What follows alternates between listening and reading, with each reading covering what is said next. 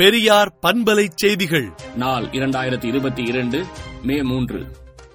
மயிலாடுதுறை தருமபுரம் ஆதீனத்தில் ஆண்டுதோறும் பட்டின பிரவேச விழா நடைபெறும். இதில் ஆதீனத்தை பல்லக்கில் மக்கள் தூக்கிக் கொண்டு வீதியுலா செல்வது வழக்கம். இந்த நிலையில் மனிதரை மனிதர்கள் தூக்கி செல்வதை தடை செய்ய வேண்டும் என்று திராவிடர் கழகம் உள்ளிட்ட சில அமைப்புகள் எதிர்ப்பு தெரிவித்து வந்தன. இந்த ஆண்டு மே இருபத்தி இரண்டாம் தேதி பட்டின பிரவேச விழா நடைபெற உள்ளது.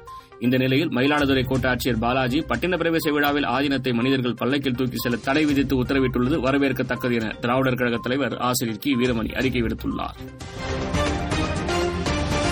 இலங்கை மக்களுக்கு உதவிட நிதியுதவி வழங்குமாறு தமிழக மக்களுக்கு முதலமைச்சர் மு ஸ்டாலின் வேண்டுகோள் விடுத்துள்ளார். பொதுத் தேர்வு எழுதும் பள்ளி மாணவர்களுக்கு முகக்கவசம் கட்டாயம் இல்லை என்று சுகாதாரத்துறை அதிகாரிகள் தெரிவித்துள்ளனர்.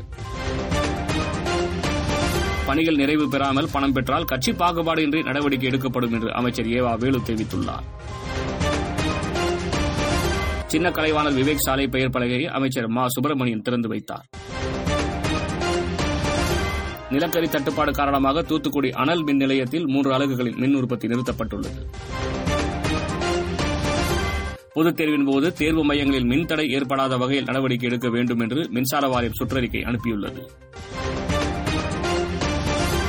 மாற்றுத்திறனாளிகள் எளிதில் அணுகும் வகையில் தாழ்வுதள வசதியுடன் கூடிய பேருந்துகளை கொள்முதல் செய்ய அனுமதி கேட்டு சென்னை உயர்நீதிமன்றத்தில் அரசு தரப்பில் மனு தாக்கல் செய்யப்பட்டுள்ளது.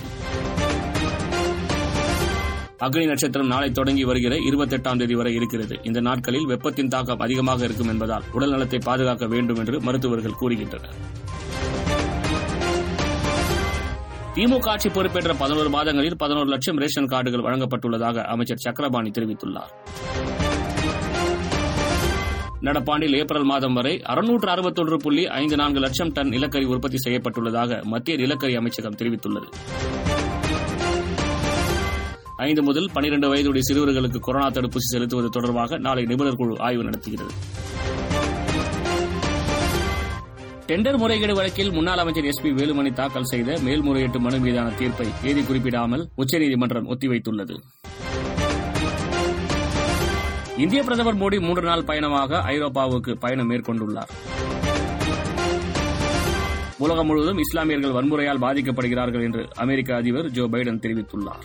விடுதலை நாளேட்டை விடுதலை டாட் இன் இணையதளத்தில் படியுங்கள்.